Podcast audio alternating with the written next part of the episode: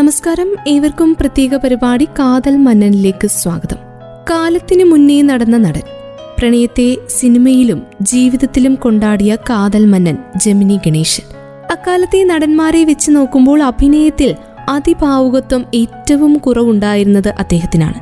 Gemini ഗണേശന്റെ ഓർമ്മ ദിവസമാണ് ഇന്ന്. അദ്ദേഹത്തിന്റെ ഓർമ്മ ദിനത്തോടനുബന്ധിച്ചുള്ള പ്രത്യേക പരിപാടി കാതൽ മന്നനിലേക്ക് എല്ലാ ശ്രോതാക്കൾക്കും ഒരിക്കൽ കൂടി സ്വാഗതം.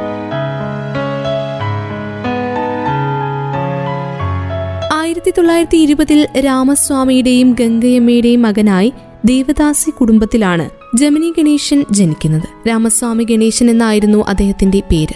ഗണേശന്റെ മുത്തശ്ശൻ നാരായണസ്വാമി പുതുക്കോട്ട മഹാരാജാസ് കോളേജിലെ പ്രിൻസിപ്പലായിരുന്നു പിന്നീടുള്ള ജീവിതത്തിൽ തന്റെ ആദ്യ ഭാര്യയെ നഷ്ടപ്പെട്ട ശേഷം മുത്തശ്ശൻ നാരായണസ്വാമി ഒരു ക്ഷേത്രത്തിൽ സംഗീതജ്ഞയും നർത്തകിയുമായി സേവനമനുഷ്ഠിച്ച തെലുങ്ക് ദേവദാസി പെൺകുട്ടിയായ ചന്ദ്രമ്മയെ വിവാഹം കഴിച്ചു.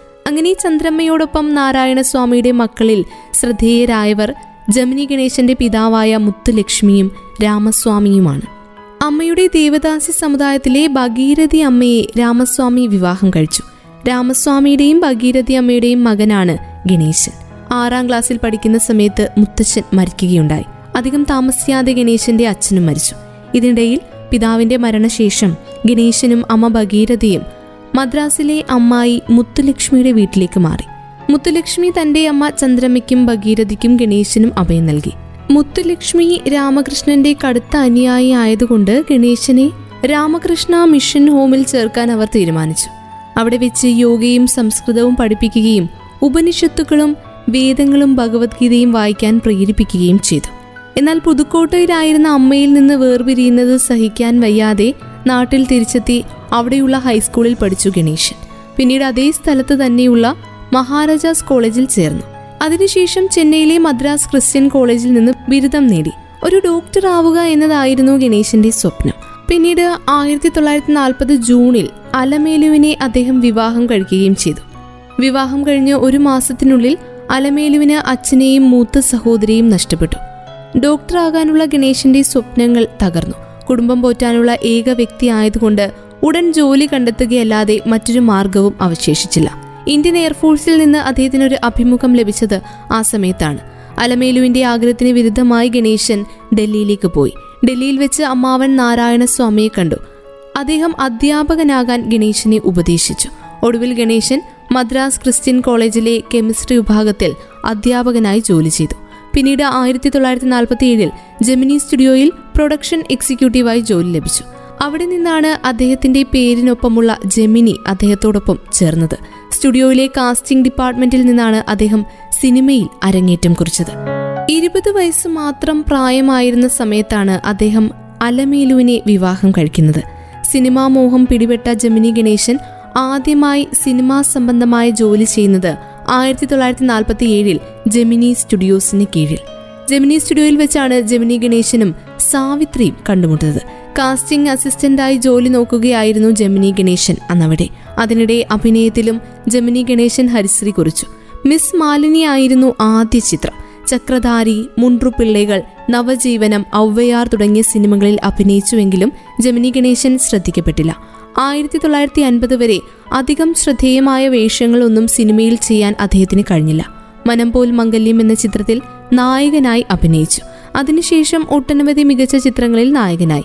എ വി എം സ്റ്റുഡിയോയുടെ കണവനെ കൺകണ്ട ദൈവം എന്ന ചിത്രത്തിലൂടെയാണ് അദ്ദേഹം താരപദവിയിലേക്ക് കുതിച്ചുയർന്നത്. ജമിനി വിട്ട് നാരായണൻ ആൻഡ് കമ്പനിയിൽ ചേർന്നപ്പോൾ മനോഹർ നായകനായുള്ള തായ് ഉള്ളം എന്ന സിനിമയിൽ നല്ലൊരു വേഷം കിട്ടി അദ്ദേഹത്തിന്. മനംപോൽ മംഗല്യം എന്ന ചിത്രത്തിൽ ജമിനി ഇരട്ട വേഷത്തിൽ പ്രത്യക്ഷപ്പെട്ടു. ആയിരത്തി തൊള്ളായിരത്തി അൻപത്തി മൂന്നിൽ എ വി എം അദ്ദേഹത്തെ നായകനാക്കി ദേവദാസ് എന്ന ചിത്രമെടുത്തു.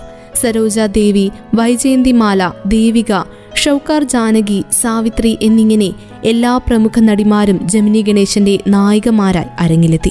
ആയിരത്തി തൊള്ളായിരത്തി അൻപതുകളിൽ ജമിനി ഗണേശനും സാവിത്രിയും ശ്രദ്ധേയമായ വേഷങ്ങൾ ചെയ്ത് സിനിമയിലെ താരങ്ങളായി മാറി ഒരുമിച്ചുള്ള അഭിനയം അവരെ പ്രണയബദ്ധരാക്കി. സാവിത്രിയുമായി പ്രണയത്തിലായിരുന്ന സമയത്ത് ജമിനിക്ക് പുഷ്പവല്ലി എന്ന മറ്റൊരു കാമുകിയും ഉണ്ടായിരുന്നു. പുഷ്പവല്ലിയിൽ ജമിനി ഗണേശന് ജനിച്ച മകളാണ് പിന്നീട് ഹിന്ദി സിനിമ അടക്കിവാണ താരസുന്ദരി രേഖ. ഭാര്യയുടെയോ മറ്റ് കാമുകിമാരുടെയോ സാന്നിധ്യം ജമിനി ഗണേശൻ സാവിത്രി ബന്ധത്തെ ബാധിച്ചില്ല. രഹസ്യമായി വിവാഹിതരായ ഇവരുടെ ബന്ധം പുറം ലോകം അറിഞ്ഞത് നാടകീയത നിറഞ്ഞ ഒരു സംഭവത്തിലൂടെയാണ്. ലെക്സ് സോപ്പിന്റെ പരസ്യത്തിലെ ഒരു കരാറിൽ ഒപ്പിട്ട സാവിത്രി സാവിത്രി ഗണേശൻ എന്ന പേരിലാണ് ഒപ്പിട്ടത്. പിന്നീട് വാർത്തകളിൽ ഇവരുടെ പ്രണയവും വിവാഹവും നിറഞ്ഞു. ജമിനി ഗണേശനും ജൂലിയാന എന്ന പെൺകുട്ടിയും തമ്മിലുള്ള പ്രണയം സാവിത്രിയെ മാനസികമായി തകർത്തുവെന്നാണ് പിന്നീട് വന്ന റിപ്പോർട്ടുകൾ. അമേരിക്കയിൽ ക്യാൻസർ വിദഗ്ധയായ ഡോക്ടർ രേവതി സ്വാമിനാഥൻ തമിഴ്നാട്ടിലെ പ്രശസ്തയായ ഗൈനക്കോളജിസ്റ്റ് ഡോക്ടർ കമല സെൽവരാജ് പത്രപ്രവർത്തകയായ നാരായണി ഗണേശൻ ഡോക്ടർ ജയാ ശ്രീധർ എന്നിവർ ഉൾപ്പെടെ നാല് വിവാഹങ്ങളിലുമായി ഏഴ് മക്കളുണ്ട് ജമിനി ഗണേശന്. ആയിരത്തി തൊള്ളായിരത്തി എഴുപത്തിയൊന്നിൽ പത്മശ്രീ ബഹുമതി നൽകി രാജ്യം ജമിനി ഗണേശനെ ആദരിക്കുകയുണ്ടായി. ജമിനി ഗണേശൻ ഏതാനും ഹിന്ദി ചിത്രങ്ങളിലും അഭിനയിച്ചിട്ടുണ്ട്. അവയിൽ മിക്കതും അദ്ദേഹത്തിന്റെ തമിഴ് ചിത്രങ്ങളുടെ റീമേക്കുകളായിരുന്നു. അദ്ദേഹത്തിന്റെ ആദ്യ ചിത്രം മിസ്സിയമ്മയുടെ റീമേക്ക് മിസ് മേരി. അത് ആ വർഷത്തെ ഏറ്റവും വലിയ ഇന്ത്യൻ ഹിറ്റുകളിൽ ഒന്നായി മാറി.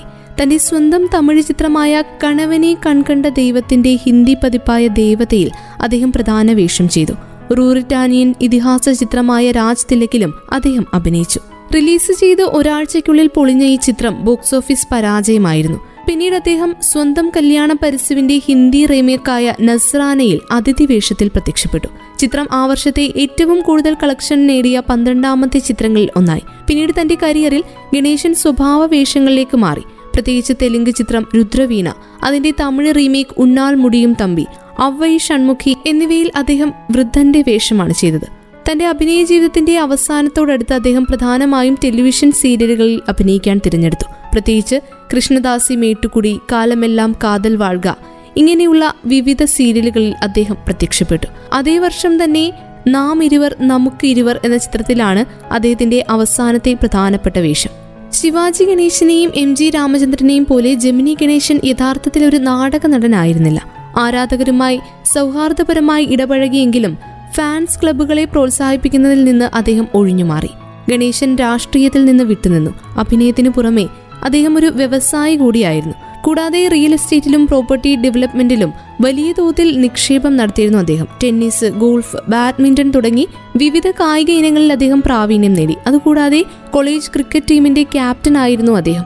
വൃക്ക തകരാർ മൂലവും ഒന്നിലധികം അവയവങ്ങളുടെ തകരാർ മൂലമുള്ള ദീർഘകാല രോഗത്തിനും അടിമയായ ശേഷം രണ്ടായിരത്തി അഞ്ച് മാർച്ച് ഇരുപത്തിരണ്ടിനാണ് അദ്ദേഹം ഈ ലോകത്തോട് വിട പറയുന്നത്. പൂർണ സംസ്ഥാന ബഹുമതികളോടെ കൂടിയാണ് അദ്ദേഹത്തെ സംസ്കരിച്ചത്. രണ്ടായിരത്തി അഞ്ച് മാർച്ച് ഇരുപത്തിരണ്ടിന് തന്റെ എൺപത്തിനാലാമത്തെ വയസ്സിൽ അദ്ദേഹം ഈ ലോകത്ത് നിന്ന് യാത്രയായി. കാതൽ മന്നൻ ജമിനി ഗണേശന്റെ ഓർമ്മ ദിനത്തോടനുബന്ധിച്ചുള്ള പ്രത്യേക പരിപാടി ഇവിടെ പൂർണമാകുന്നു. ഇത്രയും സമയം നിങ്ങൾക്കൊപ്പം ഉണ്ടായിരുന്നത് ഞാൻ കല്യാണി. തുടർന്നും കേട്ടുകൊണ്ടേയിരിക്കും radio Mangalam ninety one point two. നാടിനൊപ്പം നേരിനൊപ്പം.